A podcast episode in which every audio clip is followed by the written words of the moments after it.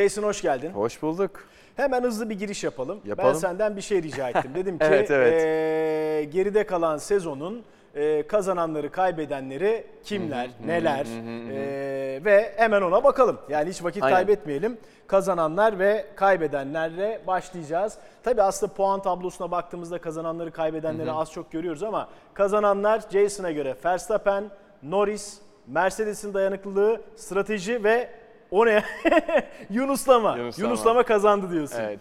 Kaybedenler Leclerc, Ferrari, Binotto. Zaten üçlü combo yapmışsın. Aynen. Aston Martin ve Ricciardo. Şimdi neden kazananlarda böyle bir liste yaptın? Onunla başlayalım. Yani sen bana bu soruyu sorduğun zaman mesaj üzerinden hemen çabuk düşünmeye çalıştım. Çünkü çok detaya girersem hani 5 taneden fazla olacak ama ilk gözüme çarpanlar neydi? Kesinlikle Verstappen, çünkü sezonun ilk yarısında muhteşem bir sürüş gösterdi. Yani tek hatası belki Red Bull'dan kaynaklanan DNF'ler olabilirdi.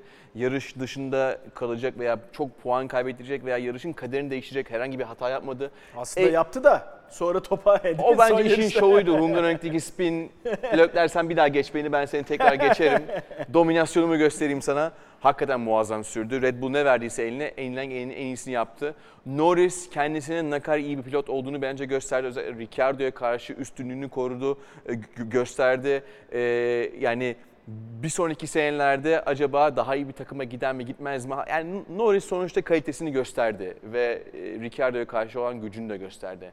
Mercedes'in dayanıklılığı bence kesinlikle konuşulması gereken bir şey. Çünkü sadece bir tane DNF'leri var, bir tane yarış bitirmeleri, o da kazadan dolayı. Aynen. Yani araç tık demeden her yarışı sıkıntısız götürdü. Hiçbir yarışta şey duymadık. Ha işte motor gitmiyor, yok motor gidecek, yok bu, yok şu sorun var filan bir şey duymadık. Ha evet, şeyde ısı sıkıntısı yaşamışlardı, sıcaklık sıkıntısı yaşamışlardı. Evet. Barcelona'da Russell'ın bir şikayeti vardı ama yine sorun yaşamadılar. Daha sonrasında strateji, yani Red Bull'un özellikle yaptığı stratejik hamleler bence burada gerçekten çok öne çıktı. Ve zaten programın ilerleyen dakikalarını konuşacağız. Strateji ne kadar puan kazandırdı Red Bull'a, ne kadar kaybettirdi Ferrari'ye. Yunuslama... O nasıl kazandı Jason? Onu ben tam anlayamadım. Niye yunuslama kazandı biliyor musun Nebi? Çünkü yunuslama bir sorun. Evet. Ve takımlara bir sorun teşkil ettiğini, bir sorun yarattığını bize gösterdi. Ve bu yunuslama neticesinde kazanan takımlar da vardı, kaybeden takımlar vardı. Ama... Yeni gelen kuralların, teknik kuralların neticesinde, bu özellikle alt tabandaki değişikliklerin neticesinde yunuslama sorunu ortaya çıktı. Ve yunuslama niye kazandı? Çünkü bazı takımlara sorun yarattı ve bu sorunları gidermek için takımlar ekstra bir efor sarf edip belki bu güncelleme bütçelerinin bir bölümünü bu sorunları gidermeye, belki bu rüzgar tünelindeki saatlerini buna ayırmak zorunda kaldılar. O yüzden yunuslama kazandı, çünkü sorun yarattı ve onu düzeltmek zorundalardı. Kaybedenler. Evet. Leclerc. Leclerc aslında sırf kendi kabahatinden veya kendi yaptığı hatadan dolayı kaybetmedi. Gerçekten sorunlar vardı. Yani motor sorunu yaşadı, temaslar yaşadı, stratejik anlamda hatalar yaşadı. Yani o aslında genele bakıldığı zaman kaybetti. Yoksa Leclerc'in kendisi tabii ki kaybediyor, puan alamıyor. Evet. Ama bütün sıkıntılar ondan kaynaklanmıyor. Ferrari'den kaynaklanan sorunlar var. Yarışta sonuçta DNF'leri var. Evet, belki yolda kalmaya bakıldığı zaman Ferrari Red Bull aralarında çok fark yok ama Ferrari genel olarak stratejik anlamda, pit içerisinde, mekanik anlamda gerçekten o Red Bull'un veya Mercedes'in bize gösterdiği o bütünlüğü sağlayamadılar ve yine altında Binotto var.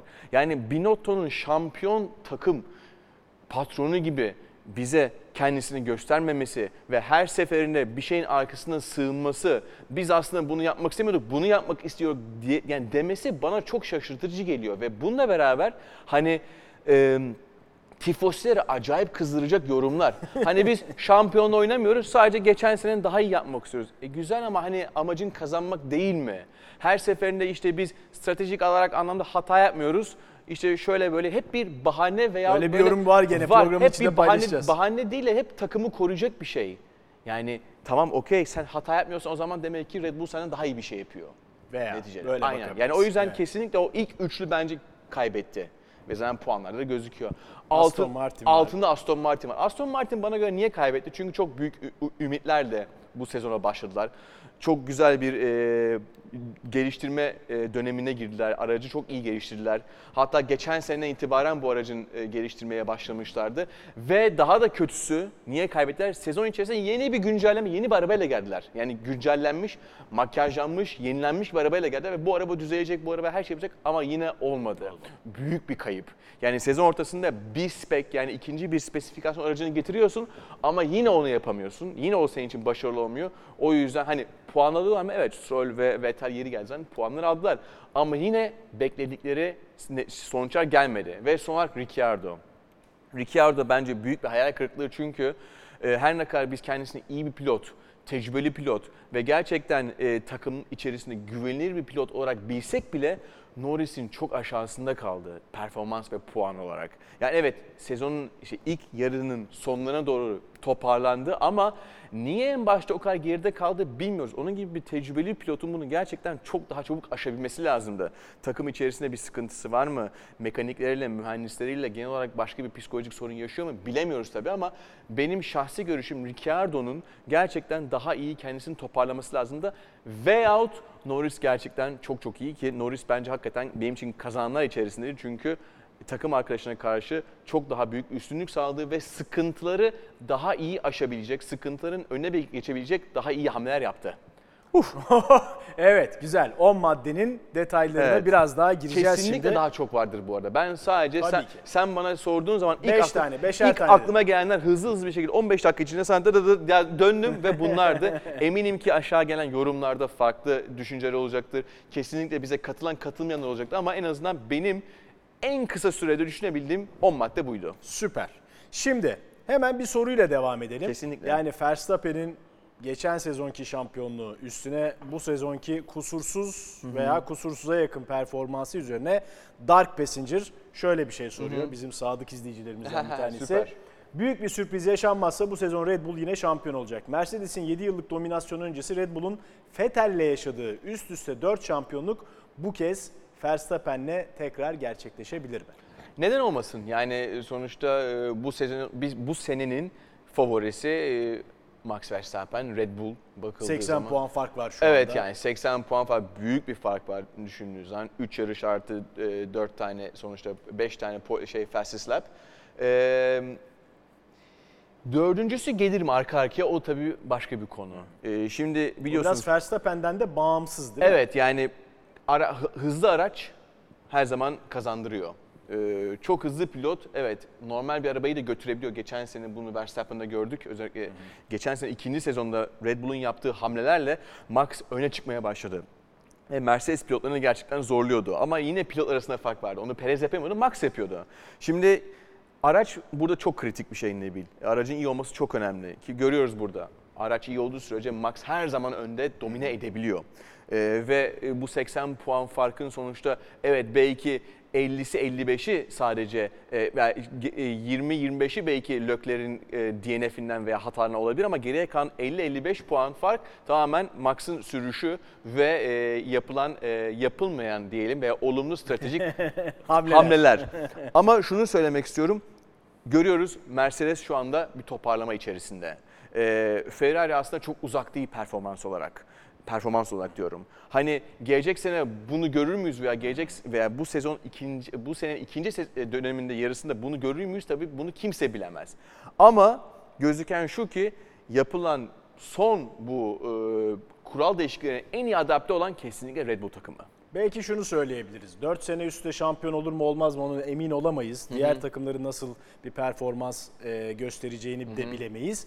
Ama hani şu anki sürücüler içinde buna en yakın adayın Verstappen olduğunu söyleyebiliriz. Evet hep aklımı 4 kere üstte şampiyonluğu diye bir taraftar. Avrupa'nın kralı mı olur ondan sonra? Hep aklıma... Sen bir anda 96-2000 Galatasaray. Evet aklıma bir anda o geldi bunu okuyunca. Neyse sıkıntı yok, çok uzaklaşmayalım konudan. O zaman şöyle yapalım. Madem futboldan bağladın konuyu ben de futboldan bağlayayım. Bak şöyle bağlayacağım. Evet. Fenerbahçe biliyorsun çok uzun yıllardır şampiyonluğa hasret ve artık tahammülleri yok, başarısızlığa tahammülleri yok. Çok haklı olarak Fenerbahçe taraftarı. Biraz Ferrari'de de böyle vallahi bir durum... Valla tifosiler öyle gerçekten. Heh, bak şimdi konuyu oraya bağlayacağım. Biraz Ferrari'de de öyle bir durum yok mu? Bak Hana bir soru soruyor ve ben bu soruya katılıyorum. Hı-hı. Şeylerimle, gerekçelerimle söyleyeceğim. Lütfen. Bu sezonun belirli bölümlerinde Matteo Binotto her zaman hedefimiz şampiyonluk değil, yarış kazanabilecek yere gelmek demişti. Acaba biz mi çok üstüne gidiyoruz? Bu konu hakkında Elkan'ın yani Ferrari başkanının düşünceleri sizce nelerdir diyor. Şimdi ben şunu düşündüm bir yandan bu soruyu okurken. Ya evet acaba biz mi çok abartıyoruz veya üstüne gidiyoruz veya haksızlık yapıyoruz? Hı-hı. Şimdi geçen sene Ferrari herhangi bir yarış kazandı mı? Hayır. Yok hayır. 2 tane poli var sadece. Hı-hı. Hepi topu 5 podyumu var. Sıralamada da Red Bull'la Mercedes'le Red Bull'un ardından 3. oldular. Şimdi bir takımın bir yılda gelip bir önceki sene tek bir yarış dahi kazanmamış. Tamam mı? Hı hı. Bir yılda gelip bir anda şampiyon olmasını beklemek, hatasız, kusursuz olmasını, acaba biraz haksızlık mı diye bu soruyu okurken ben de bunu içimden geçirmedim değil. Yani bunu kendime de söylüyorum tabii bu arada. Çünkü biz ikimiz beraber burada. Evet. Yani ekrandaki beyefendiyi paramparça ettik yani ve herkes öyle yapıyor. Bütün dünya medyası yapıyor Formula 1 ile ilgilenen. Ben buna çok katılmıyorum. Çünkü mesela Braun GP ilk piyasaya çıktığı zaman bir anda şampiyon oldular. Yani yoktu ortada öyle bir takım. Peki. Braun sonuçta bir akıllı bir double diffuser, çifte difüzörle yeni bir şey oluşturdu ve o sayede şampiyon geldi. Red Bull keza aynı şekilde 4 sene üstte dominasyon yaşadı. Ondan önce de çok bir başarısı yoktu. Vardı ama yoktu. Hibrit dönemin başladığı Mercedes aslında ortalarda gezerken bir anda öne çıktı. Yani kural değişikliği oldu yine tekrar bakıldığı zaman. Red Bull bunu çok iyi değerlendirdi. Ferrari de iyi değerlendirdi. Hızlı bir arabaları var. Zaten bakın yani ne bir anlamadığım konu bu. Hızlı bir arabam var zaten. Hızlı 2 tane pilotum var zaten. Bir tanesi hakikaten iyi bir pilot. Leclerc sonuçta şampiyonluğa aday bir pilot. Ama ne oldu da şu an aralarında 80 veya işte takımlar arasında çok büyük bir puan var. Hatalar var. Yani belki hata olmasa bile tekrar izah edeceğim bunu üstüne basa basa.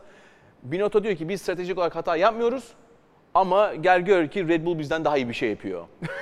Yani ona geliyor sanki. Binotto'nun açıklamasına da bakalım. Bakalım yani tabii ki. Çünkü geçen verdiği bir röportajda çok net bir şekilde şunu söylüyor. Monaco, Silverstone veya Paul Ricard gibi yarışlarda strateji hataları yaptığımız söyleniyor. Ancak doğru kararlar verdiğimizi gördüğüm için buna katılmıyorum. Bir kere burada bir strateji hatası yapıldığını kabul etmiyor. Yanlış kararlar vermekten ziyade talihsizlikler yaşadık. Mesela Monaco'dakini nasıl talihsizlik olarak açıklayabiliriz? Carlos pitteyken Leclerc'e gel dediler, sonra gelme dediler. Buradaki talihsizlik kısmını bilmiyorum. Silverstone'da öyle, Paul Ricard'da yani Leclerc'in yaşadıkları ortada lastik strateji seçimler üzerine. Strateji ekibimizin çalışmalarına bakarsak bazen rakiplere göre çok daha harika stratejiler yaptılar. Ben bunu görmedim. Ben bunu görmedim. Hatta Carlos Sainz'ın kazandığı yarışta bile, değil mi? Evet. Carlos Sainz'a ne dediler? Sen farkı aç Leclerc'le arandaki fark koru ki arkandakiler Leclerc'e yaklaşmasın. Hayır dedi. O da kendi... Ya orada kazanan Sainz'ti, Ferrari değildi yani kesinlikle. Aynen öyle. Yani... Ya ben buna hiç katılmıyorum. Yanlış olmasın gerçekten burada. Hani Binotto, ben de katılmıyorum. Binotto hakkını yemek istemiyorum ama tifoslular çıldırıyor. Yani... Ferrari gibi bir Formula 1'in en eski, en başarılı takımının başındaki insan hedefimizin şampiyonluk değil demesi gerçekten hele kazanan bir aracı varken, hızlı bir aracı varken bunun diyor olmasına ben açıkçası yani şey yapamam, göz yumamam, kabul edemem. O yüzden bunu tekrar söyleyeceğim. Bu bana garip geliyor, bu strateji özellikle şeyi. Demektir ki sen hata etmiyorsan o zaman biri sana daha iyi bir şey yapıyor. Evet. Yani buna getireceğim o zaman. Demek ki Red Bull, özellikle Red Bull'dan bahsediyoruz çünkü çekiştiği takım o. Aynen, Red Bull'un strateji, ekibi ve takımı genel olarak onlardan veya Ferrari'den bir adım önde her zaman. Bunu söyleyebiliriz sadece. Evet yani bence daha fazlasını hep söyledik programlarda. Evet. Yani ve haksız da değiliz. Sadece bu genel büyük beklentiyle ilgili biraz Hanna'ya katılıyorum, soruya katılıyorum. Bir de galiba Binotto'ya şöyle bir soru sorulsa... Ya ilk 3 yarışta 2 yarışı kazanmak yerine 6. ve 8. yarışı kazansaydınız daha mı iyi olurdu desek herhalde evet derdi. Çünkü ilk 3 yarışta 2 yarış galibiyeti gelince ki tabii şeyi unutmamak lazım. Bahreyn'de 2 Red Bull aracı birden evet, yarışı tamamladı. DNF olmuştu, evet. Onu unutmamak lazım sezonun birinci yarışında. Galiba o orada işte bir anda büyük beklenti oldu. Hı hı. İşler ters gidince de bu sefer ya biz şampiyon olacaktık ama olamıyoruz. Belki de aslında yani bir simülasyon yapsak farklı bir şekilde Ferrari belki yine de şampiyon olamayacaktı. Ama beklentiler yükseldi ve hayal kırıklığı da aynı şekilde büyük oldu. Evet. Peki şimdi senin mesela kazananlarda özellikle belirttiğin noktalardan biri Mercedes'in dayanıklılığıydı. Kesinlikle öyle. Hamilton neredeyse o ilk dönemin ilk yarısında hiç denklemde yoktu. Hı hı. Russell orada uzun bir süre takımı taşıdı, böyle tarif edebiliriz. Ama o dayanıklılık sayesinde şimdi görüyoruz ki Mercedes ikincilik için, birincilik için olmasa da çok güçlü bir aday. Wolff ilk dönemi şöyle değerlendiriyor, yaz arasından önceki dönemi. Hı hı. Yarışlarda çok güçlüydük fakat sıralama turlarında problem yaşadık. Aracımız sürekli gerideydi. Bunun neyle alakalı olduğunu anlamaya çalışıyoruz. Umarım sezonun ikinci yarısında daha da gelişeceğiz ve bu sayede zaferler için savaşabileceğiz. Mesela sıralamalarda da Ferrari Red Bull'un önündeydi. Evet. Yarışta o kadar büyük bir fark yoktu aralarında ama Red Bull'un önündeydi. Bu neden kaynaklanıyor olabilir sence? Yani sıralamadaki performansla, McLaren'de de zaman zaman bunu yaşadık. Doğrudur. İyi sıralama derecelerine rağmen yarışa bu yansımadı. Bu neden kaynaklanıyor olabilir? Şimdi sıralama turuna çıkan araç sonuçta optimize edilmiş bir araç. Hı-hı. Yani hakikaten aracın full performansını veriyorsunuz. Evet. Motor, lastik, süspansiyon neyse, elektrik, hibrit her şey sonuçta maksimum orada. Bakıldığı zaman iki pilotta, yani Mercedes'in iki pilotu da sıralama turlarına çok iyiler. Yani Russell'ı biliyoruz, Mr. Saturday zaten, onu geçmişte de biliyoruz. Hamilton da çok iyi sıralama turu atabiliyor. Ama araç o diken üstünde gitme, yani o gerçekten limitte gitme olayını şu anda başaramıyor. Bu muhtemelen şasi ile alakalı bir şey. Yani şasi içerisinde lastikleri bir tur veya iki tur için maksimum şekilde kullanamıyorlar. Ama uzun süreli bir şekilde de çok güzel kullanabiliyorlar. Yani özellikle yarışlarda sert lastik takıldığı zaman, sert hamur lastik takıldığı zaman Mercedes'in performansı tur zamanları ne Ferrari'den yavaş ne Red Bull'dan da yavaş oluyor. Hani bazen yani saniyenin 0.1, 0.2 yavaş olabiliyordu ama çok daha istikrarlı bir şekilde gidebiliyorlardı. Şimdi tabii bunu kendi içlerinde bakmaları lazım ama şuna da değinmek istiyorum Nevin. Mercedes'in sene başındaki pozisyonu hem sıralama turu hem de yarış performansı ile sezonun ortasına, yani ilk yarısının sonlarına doğru son 4-5 yarıştaki performans arasında büyük fark var. Yunuslamayı tam olarak olmasa bile çoğunu çözdüler. Araca şu anda daha hakimler. Yani hatırlarsınız sezonun başında simülasyon ile gerçek arasında büyük fark var. Bunun neden kaynaklandığını bilmiyoruz diyorlardı. Ama en azından şimdi yaptıkları güncellemeler sayesinde ve aracı daha iyi tanıyarak bu sorunların çoğunun önüne geçmişler. Bu da aslında iyi bir takımın, yani büyük bir takımın, şampiyon bir takımın çabuk bir şekilde büyük sorunları gidermesinin bir kaynağı veya bir sebebi diyelim. O yüzden Mercedes bence gerçekten bu sezon iyi dersini çalışmış. Sezon başlamadan önce iyi çalışamamış, evet, belli ki aynen öyle. Şu anda bunu düzeltiyorlar. Evet. Şimdi bir soru var. Çünkü biz herhalde kalan 9 yarışta olağanüstü şeyler olmazsa şampiyonluk yarışına değil de, şampiyonluk mücadelesine değil de daha çok ikincilik mücadelesine ve diğer rekabetlere odaklanacağız gibi görünüyor. Hı hı. Seyit Kesimal diyor ki Mercedes ve Ferrari arasında bir ikincilik savaşı görür müyüz? Olası bir yarışta kimi önde görüyorsunuz? Kendi yorumunu da yapmış. Bence Mercedes açık ara önde olacaktır. Hı hı. Ne dersin? Şimdi Mercedes açık ara önde olursa demek ki Red Bull'la kapışıyor demektir. Yani mantıken. Şimdi Mercedes'in Red Bull'la kapışabilmesi için gerçekten özellikle son 3-4 yarışta bakın. Ama Ferrari'ye göre diyor. Biliyorum Ferrari'ye göre ama o zaman demek ki Ferrari açık ara öndeyse Red Bull'la evet. Tamam. Yani ben hani biraz daha teknik düşündüm. Evet. Ama bu yoruma da geleceğim şimdi. Şimdi zaten aradıkları 0.2 saniye, 0.25 en fazla. Yani bakıldığı zaman çok büyük bir rakam bu ama hani onu buldukları zaman zaten Red Bull'la aynı seviyede gidecekler. Şimdi şu grafiğe bakıldığı zaman hani ilerleme, güncelleme, hızlanma grafiğine baktığınız zaman evet Mercedes çok daha hızlı. Ve bu tempoya devam ederlerse, bu güncellemelerle veya bu aracı daha iyi optimize etmeye devam ederlerse evet bence Mercedes Ferrari'nin önünde olacak. Evet, bakalım.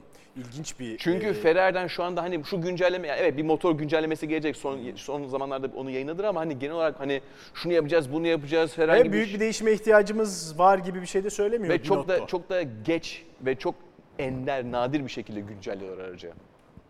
Tabii bazı sezonlarda Ferrari'nin yaz arasından sonra bambaşka bir şekilde döndüğünü de olumlu anlamda gördük, sezonlar oldu. Bakalım öyle bir şey yaşayacak mıyız, yaşamayacak mıyız? Şimdi biliyorsun Formula 1'in internet sitesinde Power Ranking, yani aslında ne diyelim, bunu nasıl çevirelim Türkçe'ye? Performans değerlendirmesi. Kesinlikle yani güzel bir çevirme. Puanlar değil ama bir yandan aracın kapasitesi, bir yandan da sürücünün o kapasiteyi ne kadar kullandığıyla alakalı. Evet. Tabii ki Max Verstappen zirvede 8.8 puanla, Charles Leclerc 8.3, Russell 8, Hamilton 7.9, Lando Norris 7.7, Alonso 7.5, Carlos Sainz 7.3, Perez yine aynı şekilde, Ocon ve Kevin Magnussen de ilk 10'da. Ne diyorsun bu tabloya? Sen başka birini ilk 10'a koyar mıydın? Sıralamada bir değişiklik yapar mıydın? Yok, ben açıkçası bu grafiği ilk defa görüyorum bu arada. Hı-hı. Güzel hazırlanmış. Tabii işte uzmanların değerlendirmelerini... Evet, biraz uzman, biraz bilgisayar. Çünkü sanıyorsam Amazon'un yaptığı bir sistem var orada. Orada işte araç performansı, işte viraj performansı, motor hepsini böyle değerlendirilerek çıkan bir numara bu, en azından bir sayı diyelim, tamam mı? Bence güzel. Yani açıkçası Alonso'nun Ocon'un olması, kesinlikle Alonso gerçekten iyi sürüş yaptı bu sene.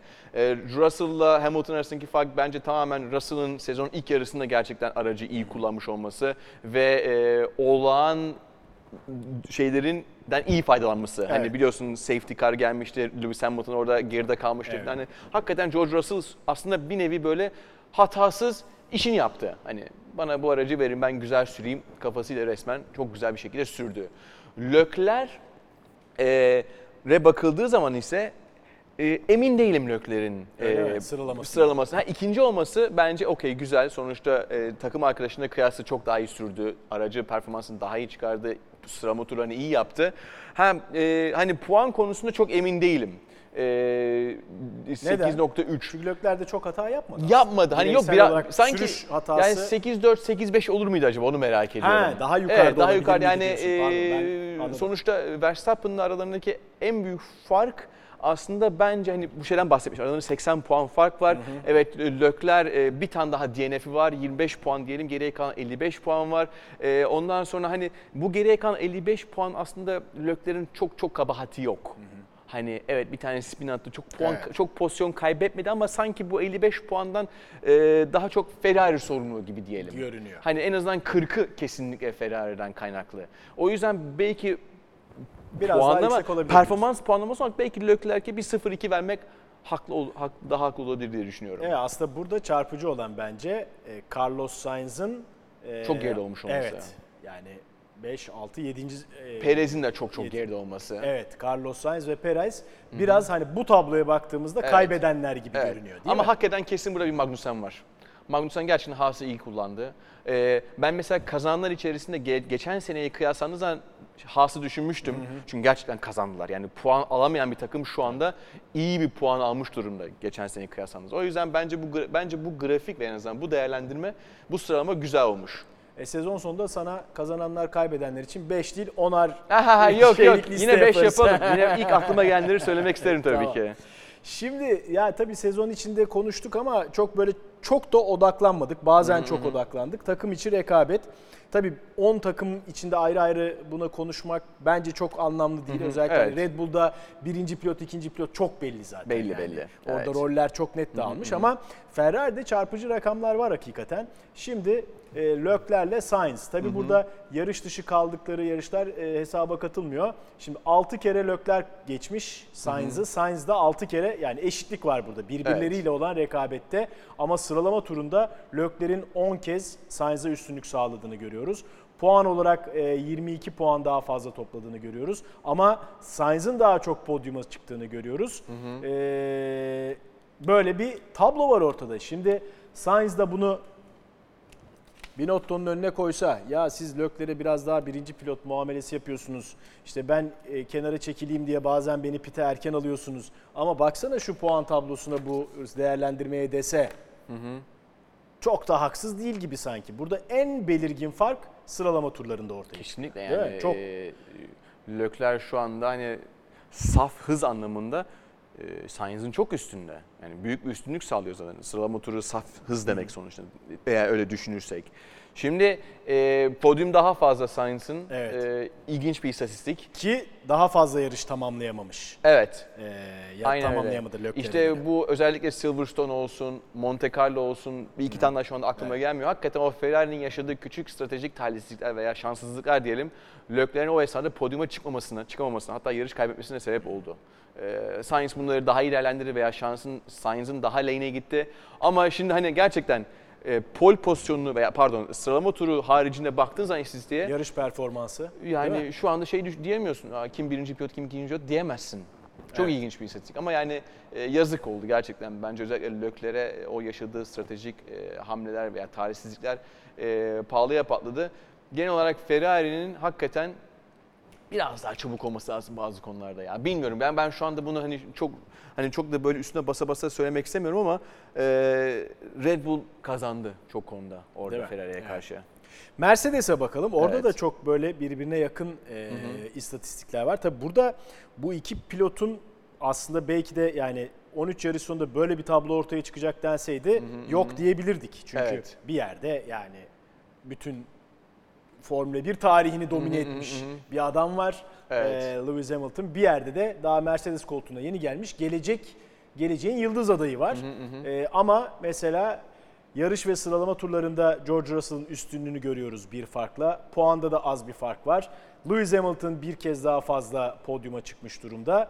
Ve evet yarış dışı zaten Russell bir kere kaldı. Hamilton hiç kalmadı. Ama burada da yani başta da konuştuğumuz gibi o 13 yarışın ilk periyodunda Russell, ikinci periyodunda da neredeyse ikinci devresinde diyelim Hamilton ön plana çıktı. Yani sırf mesela podyumlara baktığınız zaman ilk yarış podyuma çıktı Lewis Hamilton, bir de son 5 yarışın podyuma çıktı. Sanki öyle bir istatistik var yani. Evet doğru. Dediğine sonuçta arada da Russell çıktı. Evet arada da Russell bir iki yani sonuçta. Zaten 13 yarışın 11'inde podyumu gördüler. Yani Mercedes'lerin ikisinin de podyuma çıktığı iki yarışlar var. Evet yarışlar var. Şimdi hani bu fark tamamen bence Hamilton'ın sezon başında araca alışamaması, araçla yaşadığı sıkıntılar, bu farklılıklara adapte olamaması ve tabii ki ufak tefek işte stratejik hatalar veya talihsizlikler vardı. İşte safety car bir anda çıkıyordu. Evet. O esnada Russell pit'e girme penceresi içerisinde de girdi. Yani bundan sonra yarış içerisinde olan dinamikler. Ama bakıldığı zaman tekrar söyleyeceğim. Mercedes'in güncellemelerin işe yaraması ve bununla beraber Hamilton'ın da artık olaylara bütün her şeye adapte olması ve klasını göstermesi zaten yani son 5-6 yarıştaki yükselişin göstergesi. Yine istatistik olarak mesela birinci pilot, ikinci pilot kim diyemezsin. Aynen öyle. Aynen. Evet ya aslında kariyerlerine baktığında çok rahat dersin çok rahat. De ama şimdiki zaten buna yakın bir soru da var. Ahmet Furkan soruyor.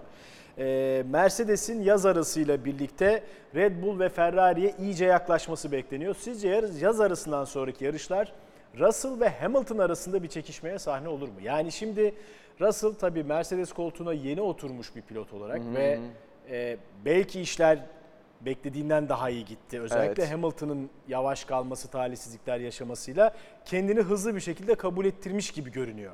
Ama şimdi artık kariyerlerini bir kenara ayırırsak takım içinde bu sezonki performanslarıyla iki eşit veya eşite yakın pilot var.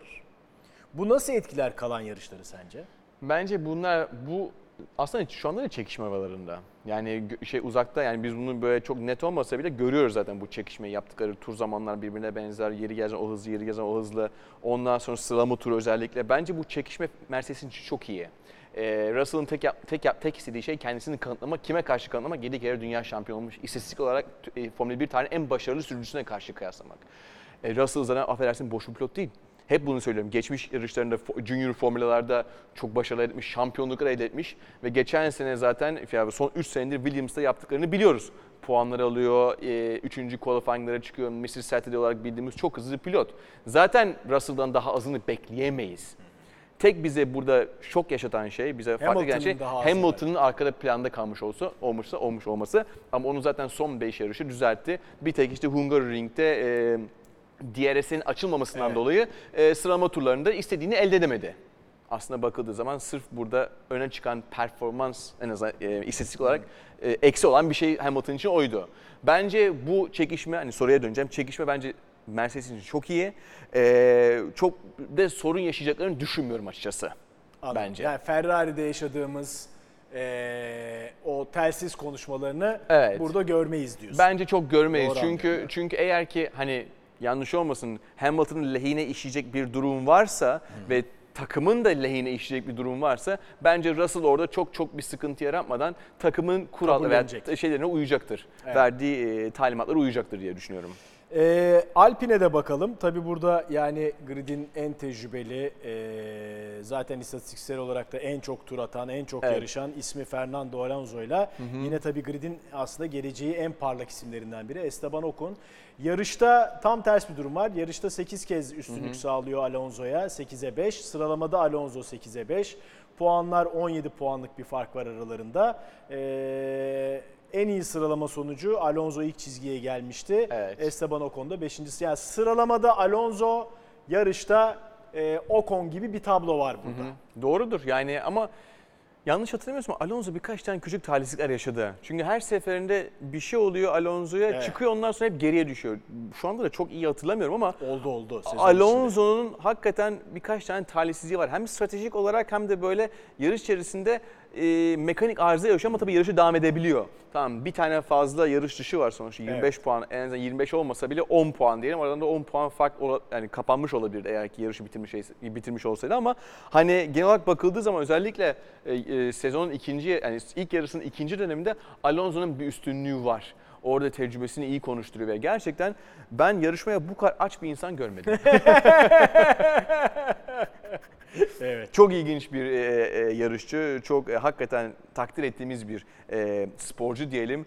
Yarışmayı çok seviyor.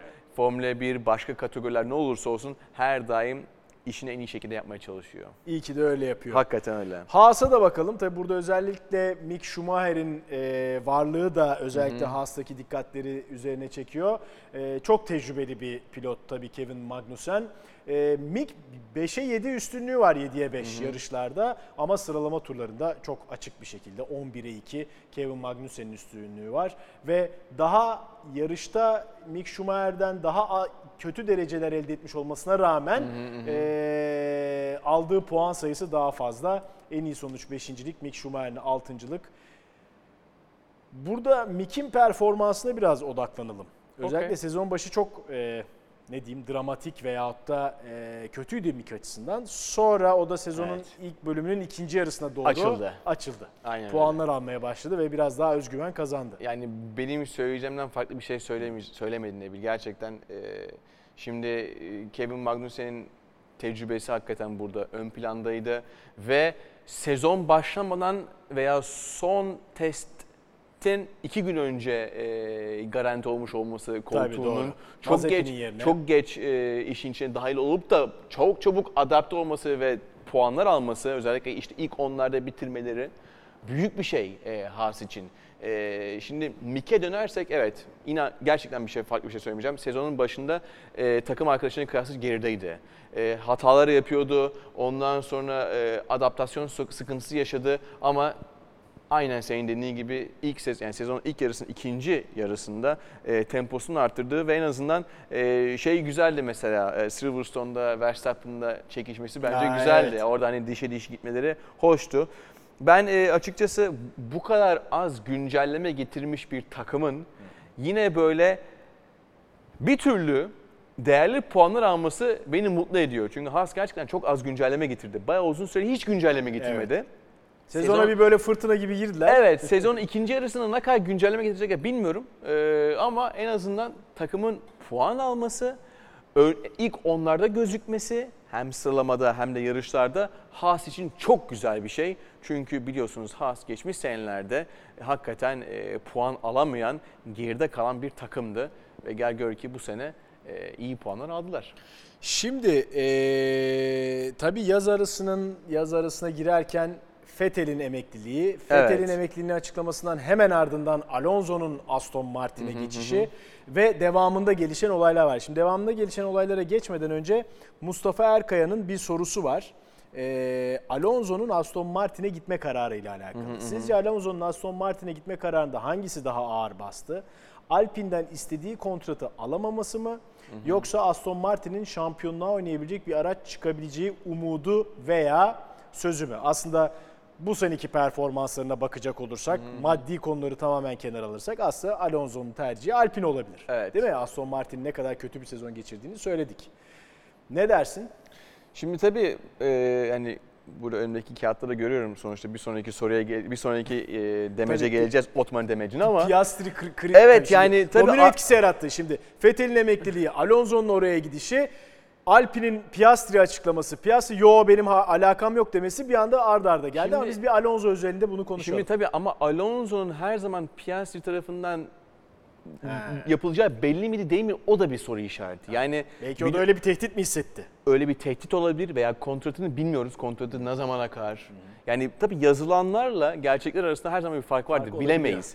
Şimdi ama muhtemelen veya tabii ki şey de olabilir, hani Aston Martin'in sunduğu kontrat daha hoş gelebilir olabilir göze. Olabilir. Alonso normalde netice odaklı bir insan. Gerçekten savaşmayı, yarışmayı, mücadele etmeyi çok seviyor. Hani Aston Martin'in gelecekse çok güzel bir şey mi gelecek? Öyle bir şey mi biliyor? Öyle bir detay mı var? Bilemiyoruz. Aston Martin bana göre aslında yine genel olarak bakılırsa büyük bir hayal kırıklığı. Çünkü Lance Stroll'un babası, Lawrence Stroll, yanlış hatırlamıyoruz. İlk ismini hatırlamıyorum ama... Baba Stroll diyelim. Baba Stroll'ün takımı sahiplenmesinden sonra daha çok bir gelişim sağlayacağını düşünmüştüm. Çünkü galiba 3. senesi yanlış hatırlamıyorsam. O yüzden yani Aston Martin'in gelecek sene ne yapacağı konusunda hiçbir fikrim yok. Hani önde giden mi gitmez mi, çok büyük bir soru işareti. Ama asıl soru şu, niye Alpine'le ayrılıyor? Hani bence. Hani Alpine'in ayrılmasının sebebi acaba kontratı uzatmıyorlar mı? Yoksa onun yerine başka pilot mu getirecekler? Yoksa bu Piastri konusu mu işin içine dahil oldu? İnan bana o konuda bilmiyorum veya belki de olmak istemiyor. O konuda anlaşamıyor belki. Sallıyorum şu anda. Hani gerçekten çok konu olabilir ama sanki Alonso'nun hani eğer ki Alpine'de bir sıkıntı yoksa sanki Aston Martin'den daha iyi bir kontrat almış gibi görünüyor. Evet. Peki şimdi bu kaotik meseleye de girelim. Evet. Alpine duyurdu. Dedi ki ya benim haberim yok dedi Piastri. Devam. Tabii onun bir başka alt başlığı daha var. Şimdi Ricardo bir anda bir çıkış yaptı. Ben seneye McLaren'deyim dedi. Evet. Şimdi öyle bir şey var ki Piastri aslında McLaren'le de bir sözleşme imzaladı veya bir sözleşme oldu. O yüzden Piastri McLaren boş, oradaki koltuğa göz dikmişti. Ricardo da onu görüp dur ben kontratımı tamam o maddeyi kullanıyorum ve kalıyorum dedi gibi böyle bir kaotik durum var. Şimdi konuyla ilgili Alpine'den ya bütün bu toz bulutunun üstüne konuyla ilgili Alpine'den bir açıklama geldi. Evet. Şimdi diyor ki Alpine, Piastri ile Kasım ayında imzaladığı bir sözleşmemiz var. Avukatlarımızla görüştük. 2023'te Oscar'ı araçlarımızdan birine koymamızı sağlayacak bağlayıcılıkta olduğunu söylediler. Çok hukuki bir cümle. Muazzam çeviri bile hukuki. Evet yani Oscar'ı araçlarımızdan birine koymamızı sağlayacak bağlayıcılıkta olduğunu söylediler. Yani belli ki burada bir kesin olmayan bir durum var. Evet. Yani bağlayıcı ama çok net değil. Aynen öyle. Bu yüzden de gelecek yıl bizim için yarışacağına dair resmi açıklamayı yayınladık. Ayrıca sözleşmenin başka bir kısmı Oscar'ı başka bir takıma kiralamamızı ve ardından 2024'te geri almamıza izin veriyor. Bu sözleşmede bir kere bir şey var. 3 tane cümle var burada. Üçü de çok açık. Yani bağlayacak da olduğunu söylüyorlar. Bu yüzden gelecek yıl bizim için yarışacağına dair resmi açıklama yayınladık. Yani yarışacak o zaman. Evet. Ama ayrıca sözleşmenin başka bir kısmı Oscar'ın başka bir takıma kiralamamızı ve ardından 2024'te yani gelecek sene değil ondan sonraki sene geri almamıza izin veriyor. Yani bak sen şimdi gelecek sene birisini kiralayacak mısın yoksa gelecek sene seninle yarışacak mı? Evet. Yani yarışacağını söylüyorsun ama buna ilaveten kiralayabiliriz. Bence karışıklık sözleşmedeki bu maddeden çıkıyor. Çocuğun kafasını karıştırdılar. Valla hepimizin kafasını karıştılar. Yani, sadece çocuğun değil yani. Oscar Piastri'nin değil. Ben şu anda biraz oldum yani. Dağıldım yani. Sen de dağıldın. Anlamıyorum açıkçası. Şimdi arkasından biliyorsun ondan sonra Piastri dedi ben yarışmayacağım. Ondan sonra arkasından Albon dedi ki ben yarışacağım Williams'ta. Hani biraz şakayla karşılık. Evet. Yani ilginç bir konu. Neyse yakında artık düzelir. Yani en azından netliğe kavuşur yani bu. Bakalım. Peki. Bu konuyla alakalı da bir soru var. Tabii. Olaya psikolojik açı. Yani sen kafasını karıştırdılar dedin ya aslında. Evet. Ahmet SCM diyor ki Oscar Piastri hakkında ne düşünüyorsunuz? Onu konuştuk ama daha Formula 1'de yarışmadan bu kadar çok konuşulması onu nasıl etkiler? Yani diyelim ki önümüzdeki yıl Alpine olur. Bu bayağı başka bir takım olur. Koltuğa oturdu. Bütün bu spekülasyon onu etkiler mi? Yok, niye etkilesin ki sonuçta? Onu ilgilendiren bir konu yok. O koltuğuna oturduktan sonra ondan mutlusu yok yani. O yüzden yani hani atıyorum Ağustos 2022. Gelecek sene işte atıyorum Mart'ta 2023'te testlere başladığı zaman onu unutmuş olacak onu. Yani sonuçta bakıldığı zaman onun tek istediği şey yarışmak. Geçmiş bir şampiyon sonuçta junior kategorilerde. O da çok iyi pilot. Bunu bekliyor, bu anı bekliyor. O yüzden ondan mutlusu olmayacaktır. Şimdi hazır bu konu açılmışken biraz da 2023'teki boş koltuklara bakalım. Biten sözleşmelere bakalım, nasıl olur diye bakalım. Şimdi Alpine'de bir koltuk boş. Yani Piastri diye açıklandı ama net diyemiyoruz. Alfa Romeo'da yine aynı şekilde. Haas'ta Mick'in sözleşmesi Mick Schumacher'in sona eriyor. Alfa Tauri'de Tsunoda'nın ve Williams'da da Latifi'nin. Evet. Boş koltuk, 5 tane boş koltuğumuz var Jason. Seni alalım bunlardan birine. Olur. Ben otururum ya, hiç sorun. Herhangi birine otururum. Hiç sorun değil. Hiç fark değil. Etmez diyorsun. Aynen öyle. Sözleşmede fazla koşullara falan da bakmazsın bence. Gerek yok ya. Sıkıntı yok. Gerek yok. Ama şimdi mesela Lance Stroll zaten galiba yarışmayacağım demişti. Latifi. Latifi sanki yarışmayacağını söylemişti zaten. Artık gelecek sene yokum gibi bir ibare kullanmıştı gibi o. Evet. Onun yerine kim gelecek onu çok merak ediyorum. Tsunoda muhtemelen yarışabilir. Sonuçta halen Honda'nın bir desteği var. Sözleşmesi bitenlere de bakalım. Evet, aslında bu koltuklar biraz da öyle boş oluyor. Evet. Yani Alonso'nun Vettel'in emekliliğinden sonra Alonso'nun hareketi ayrı. Aynen. Latifi'nin bırakma ihtimali ayrı. Bir bakalım sözleşmesi bitenlere de. Öyle konuşalım. Yani işte 4 tane isim. Zhou, Mick, Latifi ve Tsunoda. Şimdi şöyle bakalım olaya bence. Evet. Sence bu 4 sürücüden hangileri şeyde tekrar olur?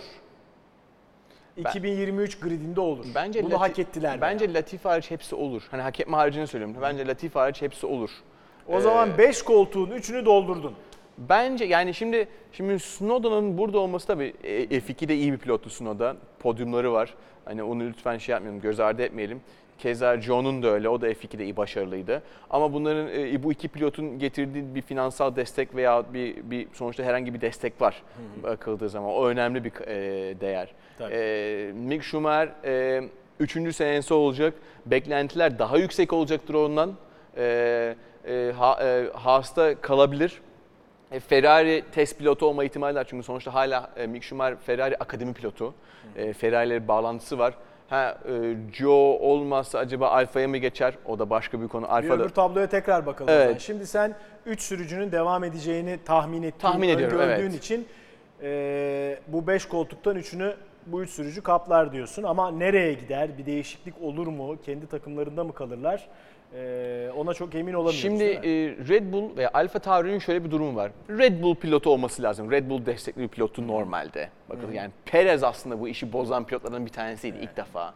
Şimdi Gazli kesin zaten ama hangi Red Bull akademiden gelecek pilot acaba o koltuğa oturacak? Tsunoda'nın önüne geçecek. Evet, aynı öyle. Şimdi orası zaten başka bir konu. Tamam. Şimdi o yüzden hani şeyi düşünemiyorum şu anda. Hani Tsunoda'nın haricinde başka birisi gelir mi gelmez mi oraya? F2'de şu anda Red Bull destekli pilotlar var. Ama hani onlar acaba yeterince kadar iyiler mi şu anda F1'e gidecek? O da başka bir konu. Testler yapılır, o gözükür. Benim ilgilendiren şu konu aslında Williams. Williams'a kim gelecek? Yani o junior kategoriden gelen bir pilot mu gelecek? Yoksa bu kontratı bitenlerden bir tanesi mi oraya gelecek? O gerçekten benim şu anda merak ettiğim konuların bir tanesi. Şimdi eğer diğer dolu koltuklarda sürpriz değişimler olmazsa, sözleşme feshedip başka takıma gitmeler vesaire olmazsa aslında tablo şunu gösteriyor. Latifi tamamen oyunun dışındaysa 3 sürücü de şeyde kalacaksa en az 2 sürücü alttan gelecek. Tek burada Mick Schumacher'in yerine acaba daha iyisi bulunur mu? Ki öyle bir şey olursa Mick Schumacher kesinlikle o zaman Ferrari'nin test pilotu ve Ferrari akademi içerisinde başka kategorilere yönlendirilebilir. Bir koltuk daha boşa çıkabilir o zaman. Belki ama yani Schumacher ismi Formula 1 için çok önemli. Tabii. Mick Schumacher'in Formula 1'de olması gerçekten çok güzel bir şey ve her daim kendisini ilerletiyor. aslında geçmiş kategorilere baktığınız zaman bir F2 bir şampiyon olmasına rağmen hani ikinci, üçüncü senesinde biraz parlayan bir sürücü. O yüzden bence Mick Schumacher'e gelecek sene için bir şans verilmesi lazım diye düşünüyorum. Bence de kesin verilecektir. Evet. Ben de aynı kanaatim seninle. Şimdi kalan yarışlara bakalım. Yaz arasının daha tamamlanmasına var ama önümüzde 9'da yarış var. Spa ile başlayacağız ve en son 20 Kasım'da tamamlayacağız sezonu. Tabii Avrupa'dan Singapur'a, Japonya'ya, Birleşik Devletler'e, Meksika, Brezilya derken en son Körfez'de bitireceğiz. Evet. Ne öngörüyorsun? Bir kere galiba şunda hemfikiriz. Yani şampiyonluk yarışta olağanüstü bir şey olmazsa Red Bull'un geçilmesi ve zor. Max Verstappen'in geçilmesi zor. Bu pistlerin karakterlerine de biraz baktığımızda tabii çok farklı karakterde pistler var. O da etkileyecek tabii ki. Ne diyorsun Mercedes-Ferrari rekabeti için? Yine aynı şekilde orta sıralardaki rekabetler için değişim görür müyüz? Yani sıralamada değişmeler görür müyüz? Ben çok görmüyorum ya. Yani burada sanki yine aslında fark yaratacak takım sanki yine Mercedes gibi gözükecek bana. Spa pisti Mercedes'e uyar. Ondan sonra belki Japonya'da uyabilir. Amerika keza olabilir. Ama Red Bull Spa'da domine edebilir. Monza'da domine edebilir. Ondan sonra Meksika'da domine edebilir. Uzun düzlüklerin olduğu yerler çünkü. Ferrari nasıl bir ilerleme yapacak, nasıl güncelleme gidecek bilmiyorum. Ama hani orta sıralara baktığımız zaman zaten Alpine ile Mercedes arasında çok güzel bir çekişme var. O hangi yöne gider açıkçası şu anda çıkartamıyorum. Alpine ile McLaren. McLaren arasında, pardon. Alpine ile McLaren arasında çok güzel bir çekişme var. O nereye gider çıkaramıyorum ama sanki böyle hani McLaren'dan daha çok bir şey bekliyorum. Özellikle Norris tam iyi bir sürüş yapıyor, aracından maksimum çıkarıyor ama Ricciardo o tempoyu biraz arttırırsa muhtemelen McLaren biraz daha ön plana çıkmaya başlar diye ümit ediyorum diyelim. Evet, önümüzdeki yarış Formula 1 takviminin en efsanevi pistlerinden bir tanesi. Evet, kesinlikle. Spa. Sen de her zaman olduğu gibi evet. Orada turunu attın. Bir onu izleyelim, sonra da yavaş yavaş noktalayalım programı. Anlaştık. Evet, yaz arasından sonra Formula 1 2022 takviminin 14. ayı için Belçika'dayız ve belki de herkesin favorisi, çok meşhur, ikonik Spa-Francorchamps pistindeyiz. Gelin şimdi bu 7 kilometrelik 19 virajlık muhteşem pistin bir rehberini yapalım. Evet, start finish yüzündeyiz. Kısa bir start finish yüzüğü diye saçtık. La Source virajı için 90 gibi frene basacağım. 2'ye attım. Çıkış çok önemli. Çok uzun bir süre tam gaz basacağız. Evet, yokuşa iniyoruz. Hızlanıyoruz nereye? Oruj Radyon kompleksine. Burası bu araçla çok rahat tam gaz ama sürücüler üstünde bayağı bir G kuvveti oluşuyor. Evet, Campbell düzlüğünü tırmanıyoruz. Diğeri saçtık. Uzun bir düzlük. Tırmanış gerçekten büyük bir tırmanış. 322'ye falan çıkacağız. Lecon virajı için 60 frene basıyorum. Evet, temiz bir dönüş. Şimdi Malmö'ye doğru geliyorum. Evet, gayet temiz. Brüksel virajı için dikkatli olmak lazım. Sert bir fren, tümsekli. Sabır. Hızlanıyoruz şimdi. Of, evet. Nefes tutmak zorunda kaldım. Şimdi duble gauche ama benim puyon dediğim virajdayız şu anda. Gerçek hayatında çok keyifli. Ufak bir lifle rahatça geçiyoruz. Şimdi Le Fange virajına doğru geliyoruz. Evet. Gayet zorlanıyorum ama sorun değil. Campos virajı. Biraz kaçırdım, hiç sorun değil. Şimdi Po Ferre virajını dönüyorum. Tam gaz dönüyoruz ve 3. sektördeyiz. Tırmanıştayız. Yoruyor valla. Peki, meşhur Blanchema virajına gelelim. Bu da gerçek hayatta çok güzel bir viraj. Bu araçlarla tam gaz. Gelin meşhur Şikan bas stop virajına doğru geliyoruz. 90 frene bastım. Sert bir fren. 2'ye indirdim. İlk apex. İkinci apex ve hızlanıyoruz. Diğer es açtım. Çizgiye doğru hızlanıyorum ve turumu tamamlıyorum. Valla arkadaşlar Gerçek hayatta çok keyifli biz. Niye diyeceksiniz, çünkü hem GP2'de yarıştım hem de geçen hafta Avrupa GT4 serisinde yarıştığım BMW M4 GT4 aracında Borussia Otomotiv Motorspor takımında. Yani ben orada çok keyif almıştım, GP2'de çok keyif almıştım. Şimdi inanın bana F1'ci arkadaşlar gerçekten buraya seve seve keyifle geliyorlar. Onlara tabii ki bol şans diyoruz. Bakalım kim kazanacak. Bayağı yoruldun Jason. Yorucu. Hızlı bir pist, efsane bir pist. Yani zaten pistin kendisi akıyor. Arka arkaya hızlı virajlar, uzun düzlükler, sert frenajlar falan derken gerçekten muazzam bir pist. Her pilotun sevdiği bir pist. Yani ben Spa pistini sevmeyen bir pilot tanımıyorum. Sevmiyorsa da pilot değil. Yani doğru bir şey. Öyle bağlayalım konuyu o zaman. Tamam. Jason teşekkürler. Ben teşekkür ederim. Yaz arası da bir devam ediyor. Biz Spa'daki yarıştan sonra Jason'la yine karşınızda olacağız. Görüşmek üzere. Görüşmek üzere.